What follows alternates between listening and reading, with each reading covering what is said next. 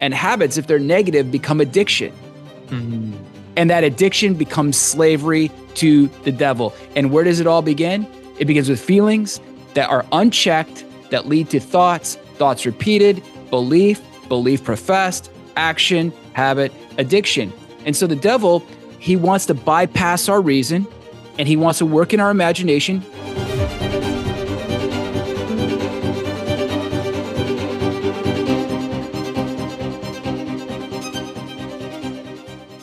Hey everyone, thanks for joining us on another episode of The Catholic Gentleman. We are so blessed that you have decided to join us. We are your hosts, Sam Guzman, Devin Schadt, and myself, John Heinen. Again, thanks for joining us. Today we're going to be discussing how to discern the voice of Satan or the voice of devil in your life because it's there, it's active, and it wants your soul. So we need to be aware of it. Um, we also get to answer a question from a listener about feeling inadequate around other men. Such a great question. I look forward to dialoguing about that. You can enjoy the full extended version of this episode and support the Catholic Gentleman if you head over to Catholic Gentleman Plus. This month we're coming out with a session on outward appearance and i just did a phenomenal talk with a uh, jared stout uh, incredible on outward appearance and then next month we're talking about spiritual warfare and so very apropos to this conversation that we're going to dive into here today. So, if this is your first time, please hit that subscribe button. If you have followed us frequently, if you're listening to us on podcast players, please give us that five star there on Apple or Spotify so that this can reach more men. Again, so grateful uh, for your time. So, uh, Sam, Devin, how are you guys doing today on the feast of St. Anthony uh, the Great at the time of this recording? I'm doing great. It's good to be here. Uh, it's unseasonably cold here in Oklahoma, um, so I'm trying. I'm being tempted by the devil to run away from the cold, but but I'm manning up and facing it. Uh, yeah. Amen. Devin, how are you doing? Same here. Yeah, we over a course of like three days, we got 26 inches of snow, and Oof. now it's like with wind chill, it's 30, 35, 40 degrees below. So, yeah, you're feeling it.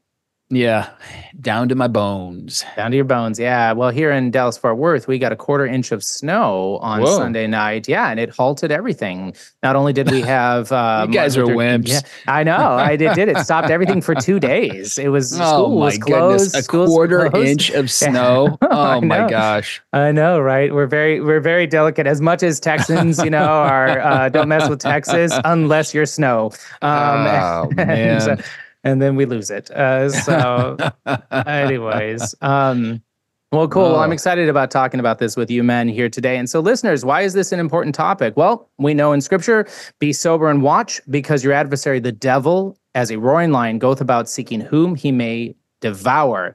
And if that's the case, which we believe it is, wouldn't it be great if we knew when he was talking to us? Now, I want to just get some clarifying points here. I know that there are the seven forms of diabolical influence in our lives, and we're not going to go through all those. None of us are exorcists. None of us have been, I hopefully, um, you know, uh, deeply involved in exorcisms. Um, but uh, Today, we're going to talk about temptations. Today, we're going to talk about that beginning level of diabolical influence, which is the most common and the one that um, all men of virtue and all men striving for holiness experience. And I wanted to talk about that too, because I think it's really important. Men, did you know that if you're striving for holiness and virtue, you've got a target on your back? It is a direct mm-hmm. target, mm. you know, aimed at you by Satan and his demons who have a just a malicious intent of everything they do, and they wage a perpetual war on us. And I wanted to start by reading from the Catechism of the Council of Trent on this exact matter, specifically about why it seems some of us suffer from these temptations and these struggles when others do not. And so the Council of Trent states there are many who, because they do not feel the assaults of demons against them, imagine that the whole matter is fictitious nor is it surprising that such persons, persons are not attacked by demons, to whom they have voluntarily surrendered themselves. They possess neither piety nor charity, nor any virtue worthy of a Christian. Hence, they are entirely in the power of the devil, and there is no need of any temptation to overcome them, since their souls have already become his willing abode. And now that is an intense statement. And I don't bring it up to judge other people, but to note that when you are striving for this, that is when Satan and his demons are going to be on the lookout and doubling down their strategies and doubling down their efforts to to attack you and to um, bring you down. And we do know some of these strategies through Thomas Aquinas, through Augustine, through the church and her teachings and scripture. We know some of these strategies. And so we want to bring up those strategies today so that you can help better discern your life um, as you are trying to do the will of God and trying to fight the good fight. And so I wanted to start real quick with you, Devin, and just ask why, in addition to what I just stated, is this so important to be talked about today?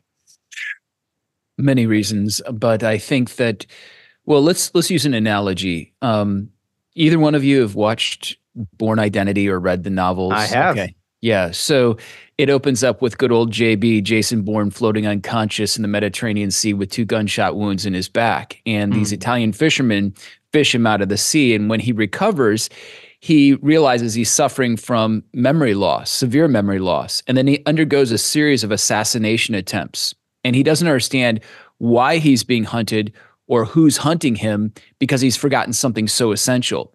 He's forgotten his identity and his mission. Mm. And I think that that is the starting point for understanding all of this is that we as sons of God, this is our identity.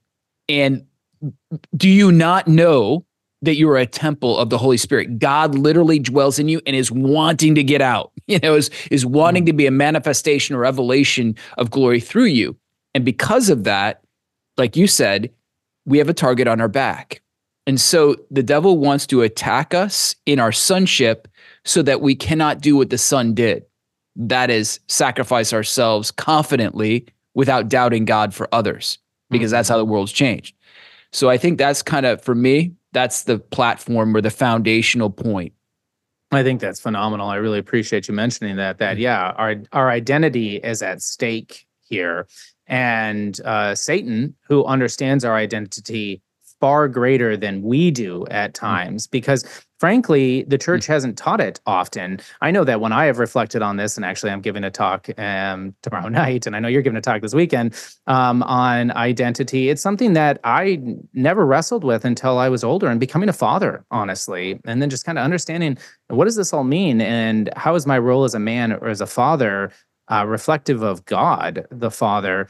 And Satan knew that from the beginning. He knew that when we um, were first born, and he's known that throughout his whole, our whole life. And he's working to fight against that. So I think that's so incredibly important to remember that our identity as men, that our identity as as um, as those like unto Christ, and those who can share in his glory and our sons of the Father as well by the power of our baptism are are you know the greatest victories for Satan to win over. So, Sam, what are your thoughts regarding uh, you know the importance of understanding this before we dive into tactics and all of those things?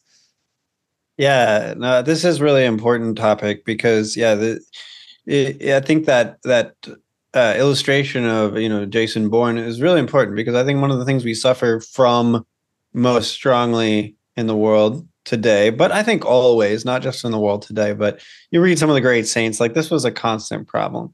But it, yeah, it's that spiritual amnesia, if you will, um, where not only are we forgetful that we are, uh, that there are you know evil spirits and and and the devil's always trying to destroy us, we forget that, but we also just forget the spiritual world in general. It's so easy in this materialistic world to go to sleep. Um, and I think that's what that call is like be watchful. It just means stay awake. Like mm. just realize that the spiritual world exists. And, le- and let's face it, like in our workaday worlds, it's easy to forget when you're running errands, when you're putting gas in your car, like when you're getting groceries, like when you're paying bills, like when you're just attending to the the needs of daily life. Like we can get so so much in just survival mode that we just forget this kind of drama that's unfolding all around us. Yes, on a different plane of being, but it is nonetheless just as real. And so I think that spiritual amnesia is really important. The other thing I want to highlight is I think there's a distinction to be made between temptation as testing and temptation as spiritual destruction. Yeah. Um, I think uh, all the saints say, really unanimously, that like no matter if you're living a life of virtue, that life of virtue is going to be tested. There are going to be forces that are going to say, okay, let's see how real this is. Mm. Let's put him to the test. And we see this, of course, most especially in the book of Job, where there's this like this accuser, right? That's like Job's virtue is not real. Let's let's put him through the most agonizing trial we can ex- imagine and see how strong his faith is then.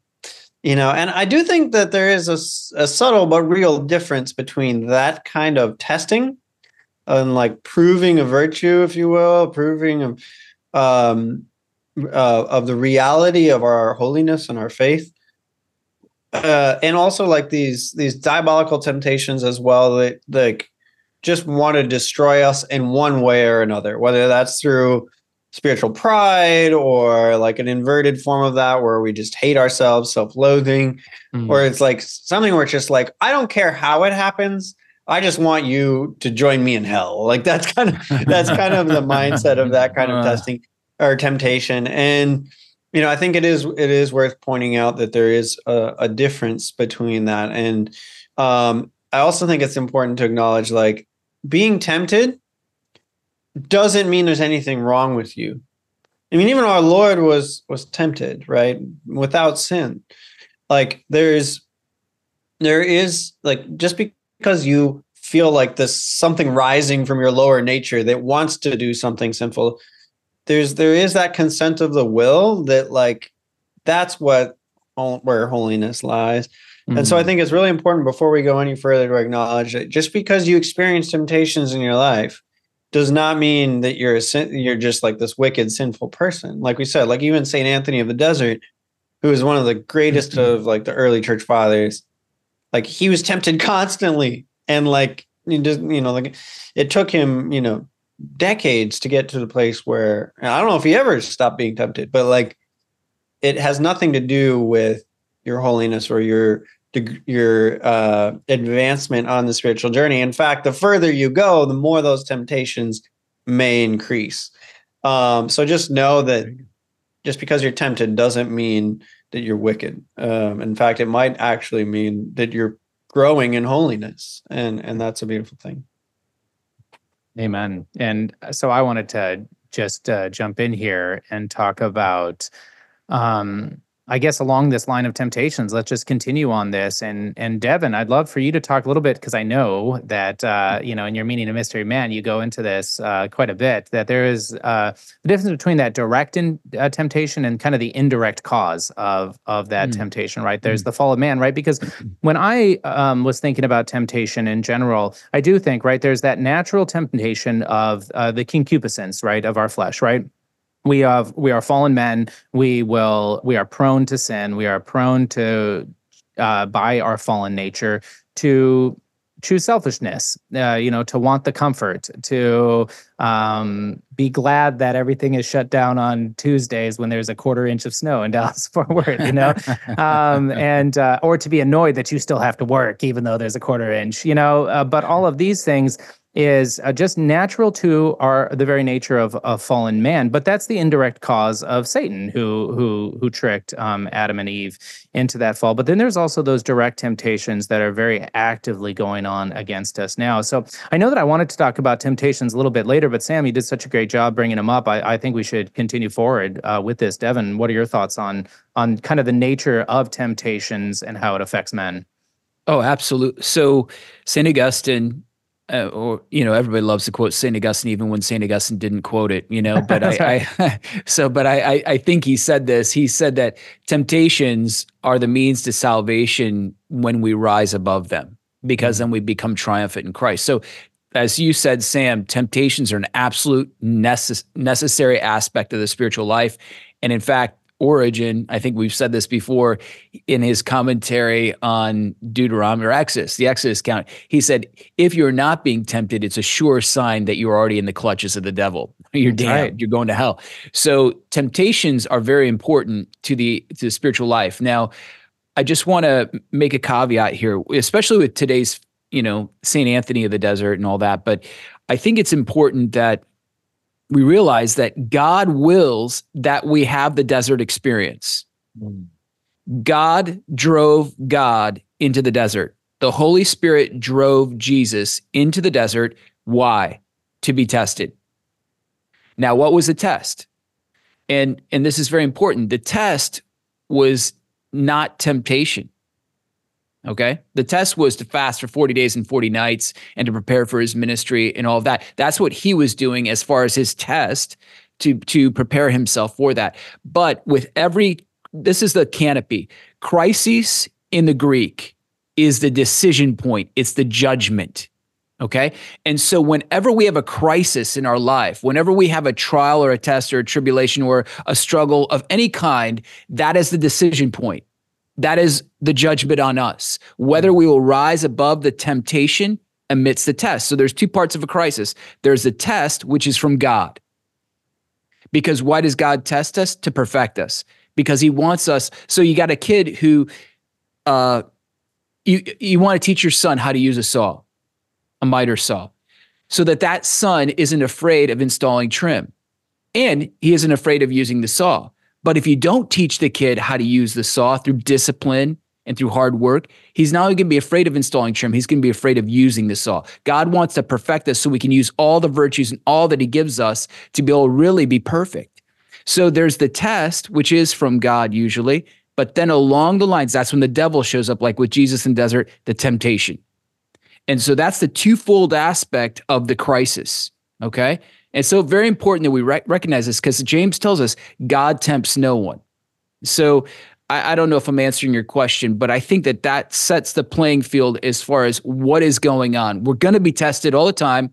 And the devil loves to show up amidst the test to say, see, God doesn't love you. God doesn't choose you. God's ignoring you. He's not your father. Prove yourself, prove yourself, prove yourself, or just go suck on your thumb for a while, you know, and just give in to the world's comforts. So I think to me, that just kind of makes a lot of sense. I don't know. What do, what do you guys think? Yeah, no, I agree. Sam, did you want to say something? Sorry. Yeah, I was just going to add that I think that's an important point is that, yes, testing is an opportunity to level up by making the right choice. Like your will grows stronger every time you make the right choice. But it's also really useful in that fact that it reveals what's already within you. Um, it's not it's not like like the devil can create anything that's not already there. He's just taking advantage of what's already that weakness of will that might already be there. But also like there actually is something useful about this process, right? In in therapy sometimes we talk about this idea of tormentors. Tormentors. Mm. A mentor is someone who teaches you. Tor is uh, the root word for suffering. Um, and it's like someone who teaches you by activating what's already in you so that you can see where the work lies. Um, and and of course there's there's different ways to respond to that. One is you can just become bitter, resentful, angry, hateful. Uh, or you can say, okay, now I see where the wounds are. Now I see that God is bringing to the surface things in my life that need to be addressed that otherwise were would still be in there, but they were just mm. underground. Um, but it's like these these moments of testing, these moments, even of temptation, like they bring all of that to the surface, and we see where we actually stand. Um, and so these these moments can these moments of suffering of, of trial, temptation, where um, you know either the the devil's like just calling us like, come on, just give in, just give in, or you know you feel like that god's led you out into the desert and you're feeling alone you're feeling abandoned you're feeling um, just just completely desolate. You know these these moments can be opportunities um, to take our wounds to our lord and say look this is where i need to be healed. Like maybe yeah like from you know, for, for men, obviously the, the obvious one that comes to mind is like sexually, right? Like, mm-hmm. like my sexual life is completely disordered. Lord, heal me. But like, it can be other things too. It can be, it can be bitterness. It can be resentment. It can be anger, like that's just like ready to explode at any moment. And like these can be beautiful rungs on the ladder of holiness. They can be like those tormentors that teach us through our suffering through our testing, through our trials. Um, and you know, again, God's concerned about the health and maturity of our soul. He's not so concerned with our our temporal comfort, right? So, like, just yeah. if you can find that right. seed in every temptation or, or trial, there's a gift waiting for you if you embrace it. If you don't shrink back, if you don't run from it, kind of have that that manly courage that our Lord displayed both in the desert, yes, but also in the Garden of Gethsemane, when like maybe everything in his human being was saying, like, let this cup pass from me. And yet that act of the will, like not my will, but thine be done, like that's like that is an incredibly manly thing right there. And that's the essence of virtue is in the will, not in the feeling life. Um, so just just see these as as opportunities and not just obstacles. The devil would love for you to see them as obstacles that are just frustrating you on the yeah. path to holiness.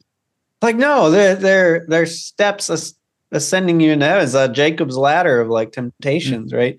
Like every one you overcome, you've climbed another rung. Thank you, Sam. Yeah, Devin, I'm interested in your thoughts. Yeah. Well, it's very important to understand like the where the devil is going to press us. And i, I want to get to how he works and what his voice sounds like so that we can help not only ourselves but you know the men out there to really discern who he is and his voice and when you're hearing it. Uh, but i think it's important to understand where he's driving us you know? Yeah. so he's going to drive us in one of two polar extreme directions and there's levels to this you know the farther you get away from jesus mm-hmm. but or the anchor which is the cross actually um, but on one side so doubt is his language right and so what he will do in the crisis is he will come with a temptation that is rooted in doubt mm-hmm. now that doubt may may cause like you see some guys who are doing things that are very risky and very they they appear to have courage but they're not. They're just foolhardiness. Well that's not magnanimity or anything but what the guy is doing is he's testing the lord. And and so it's self-reliance. That's the polar opposite or the, pol- the one of the polarized kind of uh, places that the devil is pushing us. He's like you you know god's not going to give this to you just like Eve, God's not going to give this fruit to you. You need to do it yourself. You need to get it yourself, and then you can have it yourself. So self reliance. And we saw what happened there. On the other side, there's this position of just surrender, giving up into slothfulness and living a life of nothing, comfort, and like I said, thumb sucking. Okay, so, and we see this all the time. Oh, it's so hard to, you know, Christ demands and it's holiness. Oh, come on, the church asks too much and blah blah blah. You know, but then when it comes to going to the gym, oh man, I'm doing two a days and I'm, you know, I'm not even eating any sweets and I'm like taking my protein powder. You know, it's like doesn't make any sense. But so the devil wants to push us to those two polar extremes. In my world, in my world where I always go when I'm pushed to either one of those is I imagine myself in the middle of the Atlantic Ocean and there's this huge cross that's in the middle of the ocean, and Christ is on that cross. It's Calvary. And the waves are crashing in, and he's hanging there. And I am clinging to that cross, and I'm looking up to him, and I'm like, this looks like a failure. Mm. This looks like it's over. You have lost. But I know that there's a resurrection in this right here, and I'm going to cling to this until that happens. I am not fleeing. I am not drowning. I am clinging to you because I live in hope.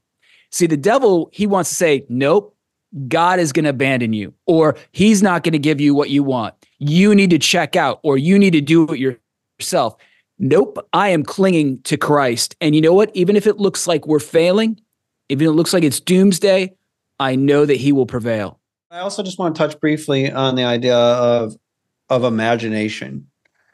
Um, we can imagine terrible futures, terrible outcomes. I mean, our, our brains have like a, an incredible capacity to generate these terrifying images of the future.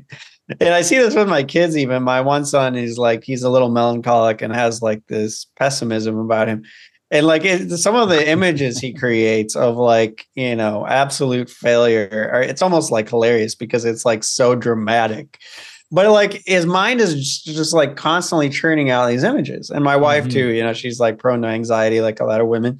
But like she describes these things where it's like we're driving down the highway and she's like imagining our tire going flat, like exploding, and like you know the van careening into like you know, like honey, like where is this coming from? Like everything is fine, like and and so it just it's just uh, uh our brains have an incredible capacity, and that the devil can capitalize on that. He's like, oh yeah, let's let's churn out these images. Let's churn out these mm-hmm. images of humiliation, failure, defeat. Mm. Like, wouldn't that be miserable? You know? And and before you know it, we believe it. And our brain and body start responding, and our soul like start responding as if those imagined futures are real. Um, and you see this with like Saint Anthony, you know, we, we keep invoking him, but it, you know, because it's his feast day, but like a lot of the temptations that he experienced were imaginative. You know, he even talks about like these these beasts and things that he would see, but also like women like dancing seductively and like all of these like his imagination was going wild. You know, um, but just know that that can like feed your will information. Oh yeah, this is real. This is going to be the outcome. So might as well just give in. Like you might as well just take the easy road, you know? Um, so just know that that imaginative capacity that we have can really do us in and derail us from the road of virtue. If we allow these images if we don't see them as what they are literally just phantasms and just like illusions like they can they can convince us that they're real. This is very important. The six d's of the devil the six darts of the devil the devil he begins with the seed of doubt but that doubt that's that second dart if you will that second d doubt leads to discouragement. Always. God wants you to be courageous.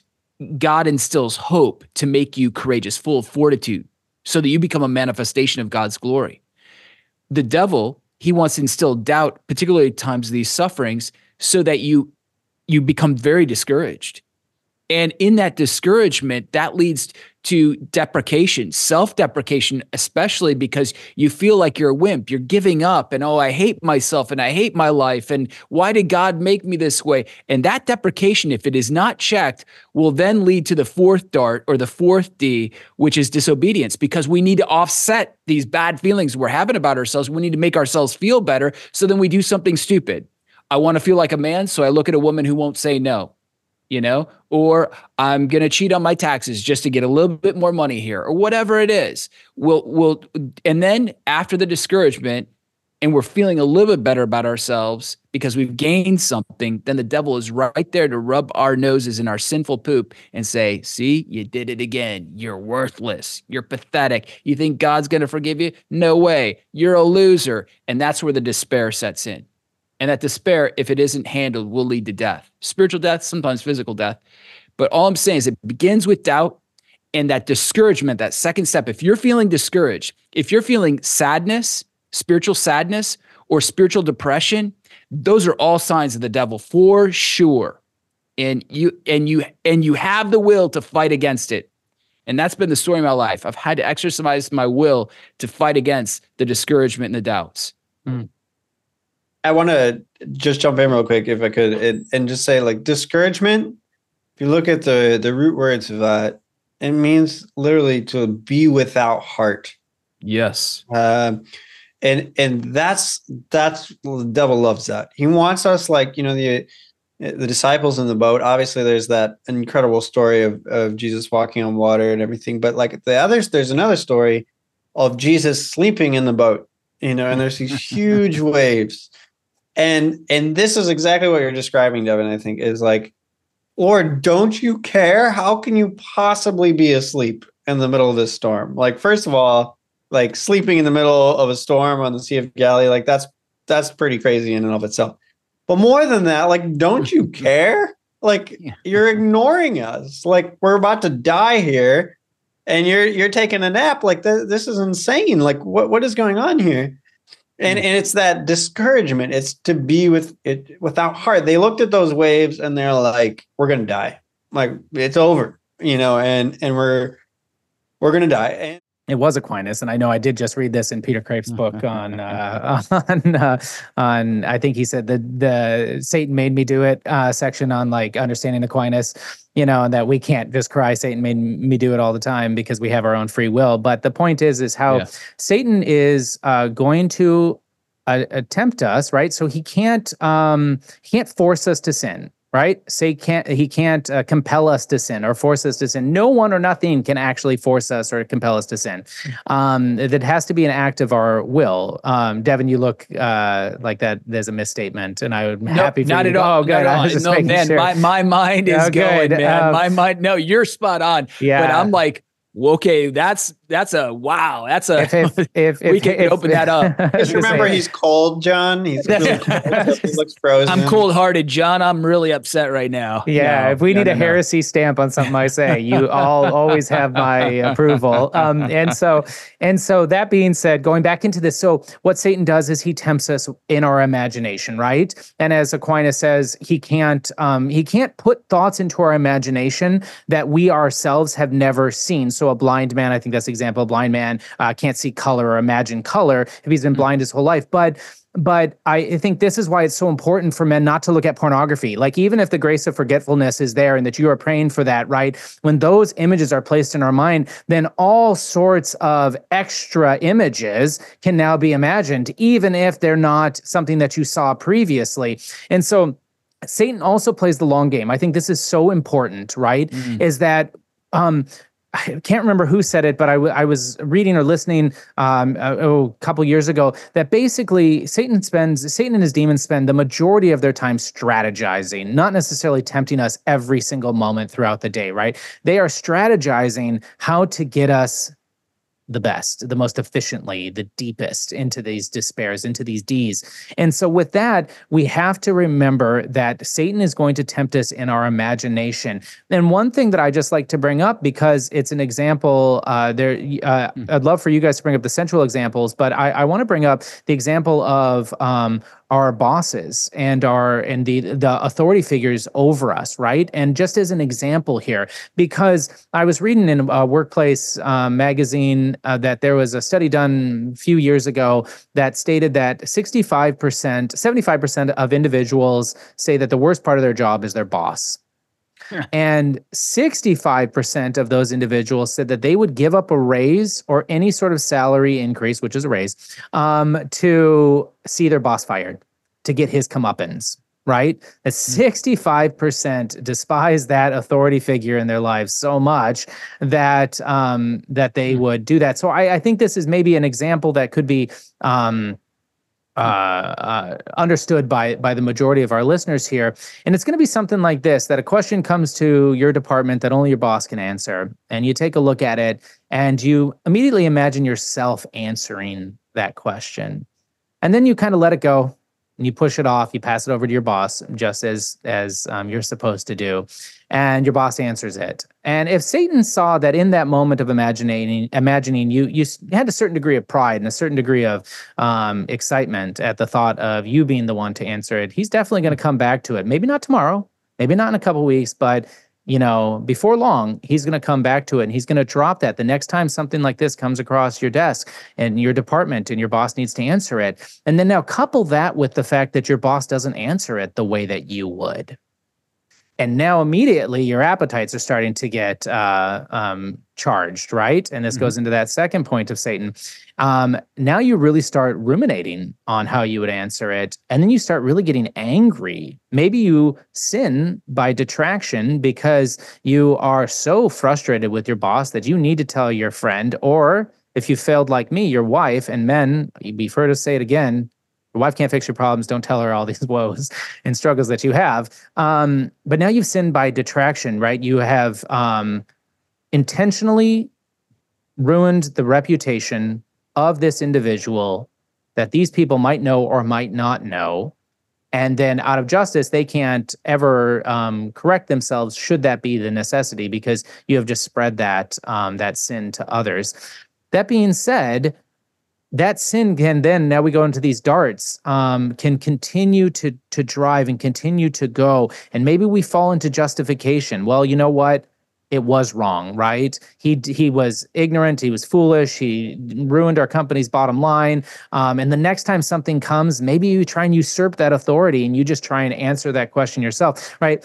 So this can go on for a year, two years, right? It's not something that's just going to happen overnight, but but those imaginations and those appetites is exactly how Satan is going to tempt us and, and get us stirred up. So Devin, I would like to hear you hmm. um, talk a little bit about imagination appetites uh, and how Satan will use those to to bring us down. I think it's incredibly important for us to talk about being battle ready uh, within hmm. this uh, within this talk. You know, we We've got uh, imagination, appetite. We've got the effect of the will. We've got the six Ds that um, that uh, Devin brought up, um, and I think it's it's so important to to remember these things. But I want to make sure in this episode that we have time to talk about being battle ready. And and uh, I, you know, the not too long ago is the first time I really ever thought about having custody of the imagination, right? And it seems so appropriate to to talk about in this because the imagination can also be i know we're talking about um you know things mm. of of lust and um and pride and stuff like that but i remember reading uh i think it was father Cajetan on on his humility of heart and he discusses not imagining what you would do in a situation that required heroic virtue and i actually never really fully grappled with that until um, learn learning deeper about spiritual warfare and these sort of things is because it didn't seem to me so bad to think about hey if this situation was happening with one of my children and someone came into my house or something along that line you actually like start imagining that situation and uh, as horrible as it could be and what you could what you would have done what you would do should you be in that situation. And he uh he pushes against it and says that this is this is sinful and this can be prideful. And i can think of um, you know seeing $300 million on Powerball. And immediately I'm like, what would I do with that money? Oh, I'd give hmm. away so much to the poor. I'd help my church. I'd do all these things. And you start thinking about how lavishly generous you would be uh, with that money for the good. Uh, when in actuality, you would probably, you know, give one here, take two here, give one here, take two here, right? Because because we are um, we are weak. And um, and so I just wanted to talk about that. And, and anytime your imagination starts going into this state of um, really daydreaming and things like that, it's good to just bring it back to prayer. And it's good to immediately offer up a prayer where you're something along the lines of, you know, Lord, God willing, I'm never in that situation, but should I be, Please grant me the virtue and grant me the holiness to handle and to respond as you would have me respond, and kind of leave it as that. And I think that uh, it's something really good for our listeners, to myself included, just to reflect on. But uh, Devin, love to hear your thoughts on other important things uh, that we need to be doing to be battle ready. Yeah, I think that's fantastic. Um, I think that like back to the foundational principle though is that the devil is the primary he's the primary cause, but he's the indirect because mm-hmm. We are the we are the secondary cause, but we're the direct cause of sin. Okay. So that's very important. That's where that will, you guys are both talking about that. That's where the will comes in. So I think the key here is this we've got to exercise the will. And that will is born from our intellect. I mean, the will is separate, but what I'm saying is how we think is how we act. And so we really need to put on the mind of Christ. This is very important. We hear this all the time. Put on the mind of Christ. That's Romans 8, 6, and Philippians chapter 2. Put on the mind of Christ. But what does that mean? Jesus never speaks doubt, failure, shame. You can't do it. You're a failure. You're a loser. No, he never talks like that. He always talks like all things are possible for the one who believes right? He's always encouraging, hopeful. He's leading us to the great place, the next place, the next step. He's always leading us there. So I think that we have to recognize that insanity is believing a lie and living a lie until that lie becomes your reality. Mm. That's insanity. Insanity is believing a lie and living a lie until that lie becomes your reality. So our warfare, as uh, Second Corinthians chapter 10 says, our warfare is not with flesh and blood, but it's powerful for the destruction of strongholds. And we have to understand that the devil wants to make us a stronghold. Like in Lord of the Rings, Osgiliath, was Sauron's stronghold to be able to attack minus Minas Tirith, right? Yeah. God wants, or the devil wants to make us his stronghold. So from out of us spews evil to get the people around us. So we have to, there's several steps to be battle ready so that we don't become the devil's stronghold, but we become God's stronghold. And the first one is we've got to be aware recognize the feelings. Like sam i love that idea of the atmosphere and the storm that is upon you. I, I believe that. I, I love what you're saying there. Recognize that those feelings that are running through your soul that are conditioning you. And a lot of times they're not you but they're influencing you. And so you got to make that distinction. So be aware of what you're feeling because what you're feeling will in a sense determine how you think so so first is just to be aware this is all ignatius of loyola. Second is discern the feeling's origin.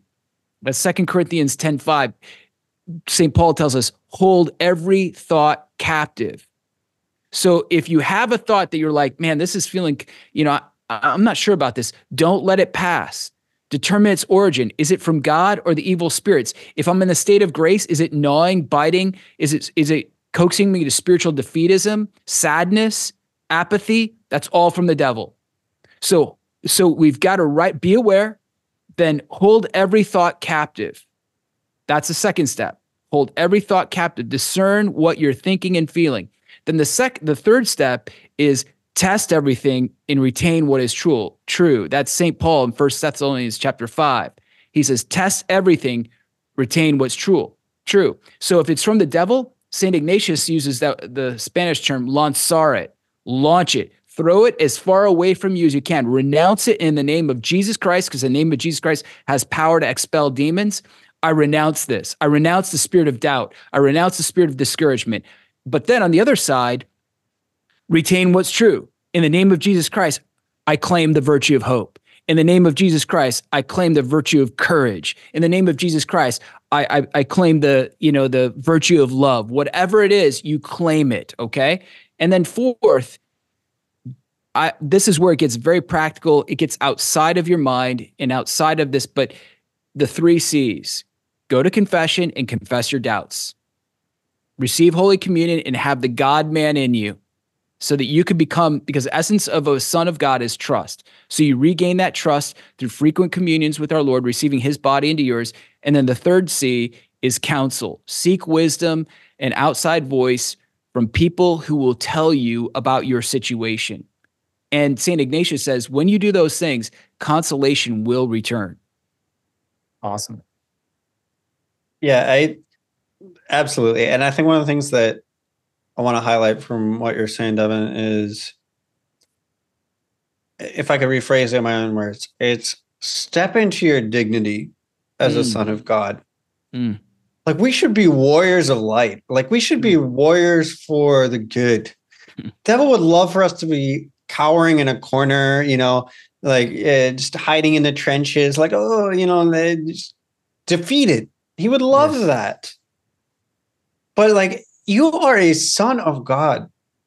You know, the scripture, the New Testament tells, I can't remember exactly where, so I'm not even going to try, but like uh, that, that Christ was the firstborn of many brethren. Hebrews. Like you almost have like that same royal dignity that Christ did. Like he wants to share that with you. And he says, You are a son of God, just as I am. Step into that dignity. St. John Chrysostom has this amazing quote the Eucharist is a fire that inflames us, that like lions breathing fire, we may retire from the altar being made terrible to the devil. like just think about that image of like just this this fiery lion just like instead of being running from the devil, the devil's running from you. Mm. Like how amazing would that be? And that's exactly what the devil is terrified of he doesn't want you to realize who you are in Christ. Mm. He doesn't want you to realize that you are a son of God. No, put on that armor, mm. that that that spiritual armor that St. Paul talks about. Put on that shield of faith, that helmet of salvation, and go after the devil. Don't don't keep running from him. Like you step into that royal dignity mm. and, and you start you start going after evil instead of just hiding and trying to keep yourself safe, you know. And and yes, with humility, of course, we know what we are. We know that we're we're frail and but also like we have that royalty. Christ lives in us, the Holy Spirit lives in us. Like we there is a power that God has given us, and the devil doesn't want us to acknowledge it. Last thing I'll say is spiritual weapons, rosary, the Jesus prayer. Like I love the Jesus prayer because it's so simple and so short. Anytime those imaginations or those things, those thoughts pop into my mind that are trying to deceive me, lead me astray, immediately I answer them with, Lord Jesus Christ, have mm. mercy on me. And they go away like every time. They're immediately met with that. And it like paralyzes that imagination in mid mid playback or whatever. And it just kind of vanishes. And I would strongly encourage you, like, use these spiritual weapons uh, to combat these thoughts. Um, and again, like, you've got that sword, that sword of the spirit. You know, the the you've got weapons at your disposal. Stop being on the run, and start going on the offensive to finish this uh, episode here and, and, this conversation is that man we can't do this alone. Um, you want to have clarity in the fight. You want to be able to put on that armor effectively. You want to be on the offense. Uh, like sam was saying you want to be able to stand strong and fortified in the storm of your life and in the temptations that you face. Consecrate yourselves to our lady learn, as St. Maximilian Kolbe said, every day your goal is to grow more and more in love and attune to the Immaculata and therefore victory will be assured. And so I just want to finish it with that comment um, because it is something that we can't forget. And if you've been on the edge about whether you should consecrate yourselves there at St. at Catholic Gentleman Plus, it's like the first thing we do, and we even send you a little prayer card for annual subscriptions to uh, the simple St. Maximilian Kolbe consecration. You don't have to go through the full 33 days, although I strongly encourage that. But um, but put on Our Lady's mantle and become one with her um, for victory. Well, man, now we come to a great part of the episode where we get to answer one of your questions. So before I play the question, if you uh, like what you heard and you want to go deeper into that episode and into that topic, head over to CatholicGentlemanPlus.com where the full extended edition, as well as all of our monthly sessions are coming out and you can support the Catholic Gentleman. We'd be grateful. So, the question for today is about basically feeling inadequate. And so we've got a great question from a listener, and I'm going to play it right now. I hate to admit it, but when I'm around other men, especially men's groups, I feel inadequate, like I don't measure up. Do you have any practical advice for how to overcome this? Yeah, I think this is such a great question. And um, it's the idea of feeling inadequate around other men. And, you know, I can think that this is one of the one of the common pitfalls that I have heard about from men doing Exodus 90 is that they're finally, for the first time in their lives, getting into a fraternity of like-minded men who are striving for holiness. Thanks be to God. And um, but at the same time, they might be coming uh, against or with other men who are further along in their spiritual maturity, and immediately they think, "Wow, I can't do that. I can't live up to it." Right? And I kind of always think about this sort of white knuckling approach to our spirituality, which is very contrary to grace. This idea that we must do it ourselves and get through it ourselves. And that can honestly be flared up when we are with other men that seem to have it all together, at least on the surface. And so I think this is such a great question. And I really appreciate your honesty and, in bringing it up because it's something that I believe we've all experienced uh, this hmm. certain insecurity around other men. It doesn't matter whether you're short or you're tall or whether you you know are really great at the athletics or you're you know phenomenal at um, you know academics and and your your head knowledge you go up against other men and there's this feeling of comparison that we fall into and i know it. You compare you despair. And so i guess before i go any further i'd really love just to chat with you devin a little bit about what are the roots of this nature of insecurity and this sort of comparison within the hearts of men that um, that we often run into? The insecurity generally comes from well it, it does come from a lack of security in our identity in who we are that God has created us to be for him and for ourselves. It's all about sonship, it's all about our identity as sons and it's our mission. And so when we lose see the whole thing comes down to this know your worth, man. Know your worth, man. You are worth so much. God has has proven this over and over, not just by giving you so many things and providing for your life, but He's giving you His Son, right? So, like, know your worth, know your value. God is willing to die for you. He has died for you. He's willing to give you whatever you need. So, I think the first thing is is just you got to know your value. You got to know your worth. If you don't know your worth, then that's where the homework has to be done. And the place for that homework is in daily meditation, prayer, where you just go to God with that request. And I think one thing that, so just had a checkered past, had a lot of wounds, had a really tough childhood, got beat up a lot, mm. you know, all that when I was younger. Then I decided I'm not getting beat up again. And I, I went the opposite direction. And, and I think that uh, those insecurities they just lay dormant sometimes and then it's these situations where like i hear it all the time when the guys would come to the father st joseph group we'd have 60 guys there and guys would stop coming i said why'd you stop coming because i don't have it together like those guys mm. Because those guys they're holy. I'm not. You know what? This is a problem. You can never ever compare your insides to someone else's outsides because you see the world through your inside, through your interior life. You know yourself, or you That's should right. know yourself. Mm-hmm. You don't know their interior life. A lot of guys look like they got it all together, but it's all a farce because they have to do that to live with themselves because they know they don't have it together. So they dress a certain way and act a certain way and posture and all that. And meanwhile, you feel bad because they look like they got it all together, but you know yourself that you don't. Guess what? Nobody has it together. No one everybody struggles. Everybody's right. got their right. their blind spots. Everybody's got problems in their engine. That's why jesus came and became man and saved us from our sin. This is what so bottom line well i want to just on that christ did not come for the righteous. He came for the sinner. So the first step you have the step in the right direction as an insecure man or a man who lacks confidence is that you're in that world right there. You know he's come for you. You've got a leg up on all the other people who think that they're righteous. So that's the first thing. Use your insecurity and your inferiority to your advantage and say, okay, Lord, I need you. That's the first step. Second thing is to realize that God knew what he was doing when he made you. And this is so important people don't really think about this, but there was a point in eternity, if you can even call it that, that the thought of you, God thought of you, and that thought of you delighted him so much that he willed you into existence. Why? Because he wants you to be a slave? No, because he wants you to receive his glory.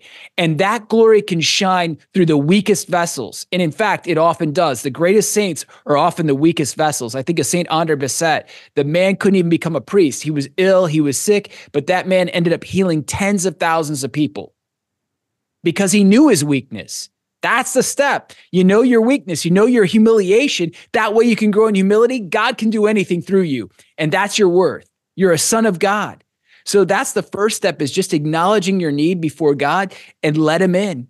And then the second step I think is start being thankful. Make your litany of thanksgiving.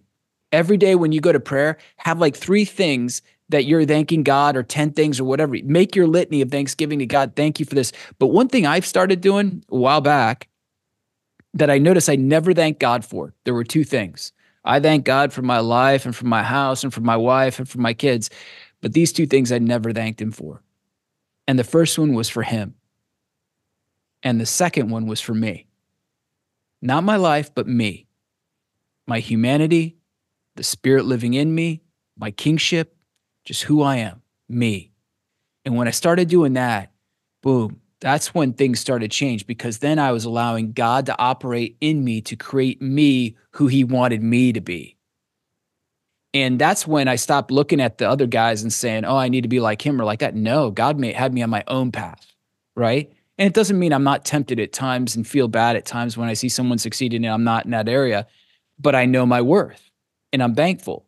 Anyway, I've talked way too much. I think but- that's great. No, and I think that we can start by saying praise God for your insecurities, right? Because they can be that opportunity for growth, right?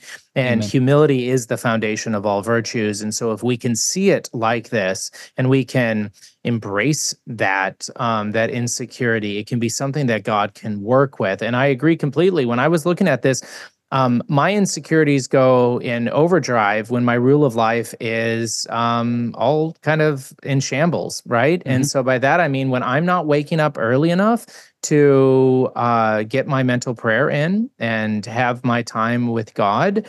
Immediately, it's like within a day or even that same day, I start feeling un- unwell within me. I start feeling this unrest when Mm. I'm not taking care of my health, when I am uh, not eating or maybe drinking alcohol too much, or not eating healthy enough, or not working out, that causes me to interiorly feel uh and in doing so i lose confidence and so when you're in that state of of lacking a certain degree of confidence now again and i love what devin you were just saying that it can't be confidence here in your own abilities. It has to be confidence in Christ. It has to be confidence in your role as a son of God. And I think that this is so good. And I'm so glad that you brought that up because we can't white knuckle our way. I said it earlier in the episode white knuckle our way to heaven. That's not what we're called to do.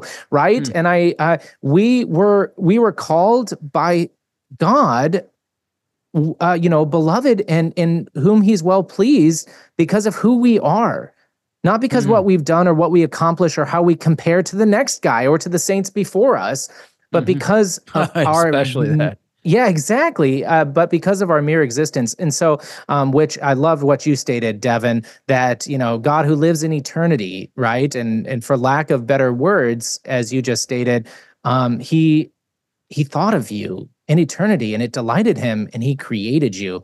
Now, I know that we're getting a little off the path of answering this question, but really that's where it's all rooted, right? It's rooted in that understanding. And so when we can double down, triple down, quadruple down of living in the presence with God and practicing, you know, holiness, that which you give your time to is that which you become. And if you're not giving your time over to Christ, you're not giving your time over to God, you're going to mm. become moved by the temptations and the identities of this world, right? Mm. And mm. and so when you place your identity in am I a better sports individual or am I stronger or am I do I have a bigger family even? Right now that's another conversation for another day. But but if but if you put Yeah. yourself into these this sort of roles you're oh you're never going to measure up. And then it becomes you know um despair. It becomes uh, debilitating. It becomes doubt. Again because we've lost our focus. We've allowed ourselves to get derailed from the path of God's will in our lives and from the devotion um, and our spiritual practices that we should be committed to. Uh, that's awesome. And I think the key word that you had mentioned earlier was confidence. And in in the Latin confide, it means with faith. And that faith isn't in yourself. That faith is in God. And this is the key. I love what you just said about looking to that guy or that guy, the sports guy or the financial guy or the, the guys who got it all together in these categories. And then we think, oh, they're so big or they're so large in that area and we're so small you want to develop confide with faith, confidence in yourself, confidence in God. This is how you do it. Not by going big, not by comparing to the big ones. You start small. You go way small. So, like, if you haven't exercised in two years, do 10 push ups, five push ups, even one push up. Just do something. You know, if you haven't prayed in like two years, like I'm talking like silent prayer, don't go for it and try to do an hour, two minutes.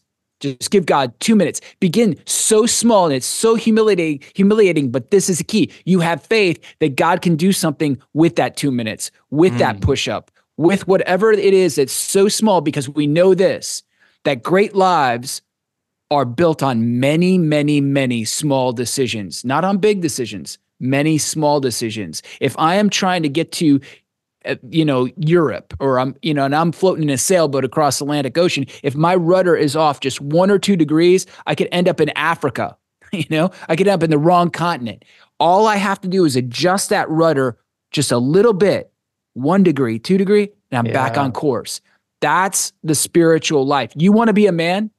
Find out where all the areas are that you feel like you're not a man, that you don't have confidence. Go to God with that and say, confide, with faith, I am going to start working little by little in these areas. And I'm telling you what, you will see a life transform and you'll be confident because you'll start to see God working in all that, making you the man that you're called and destined to be. I love it. Wait, this is another episode. We could keep on going on this. I'm so grateful. So thank you, Devin. Um, and so now's the time of the episode where we talk about putting on the new man. So today I came up with the putting on the new man, and it's not going to be hard, um, but it is going to require work. And so by that it means um, I want you to go to confession this week. I mm. uh, all the exorcists state. And I remember the first time Father Thomas Euteneuer, um, uh, in mm. one of his books on Church Militant, he talked about the fact that there is not a greater prayer in the church for causing the demons to flee than the prayer of absolution said in confession. Mm. And um, and so I think um, I think that it's so incredibly important for us men to go to confession uh, frequently, often.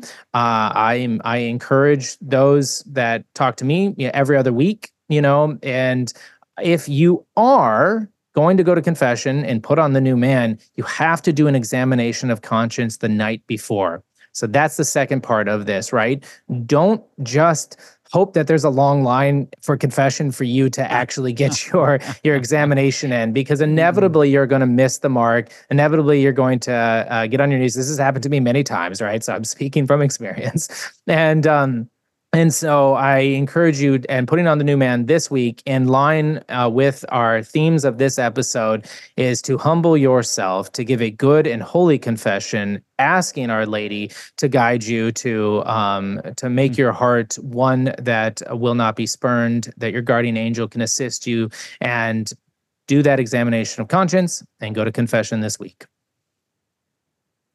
So. Be brutally honest. Convict yourself convict yourself before the Lord, and the Lord will grant you conversion. Well, as we end each of our episodes, be a man, be a saint.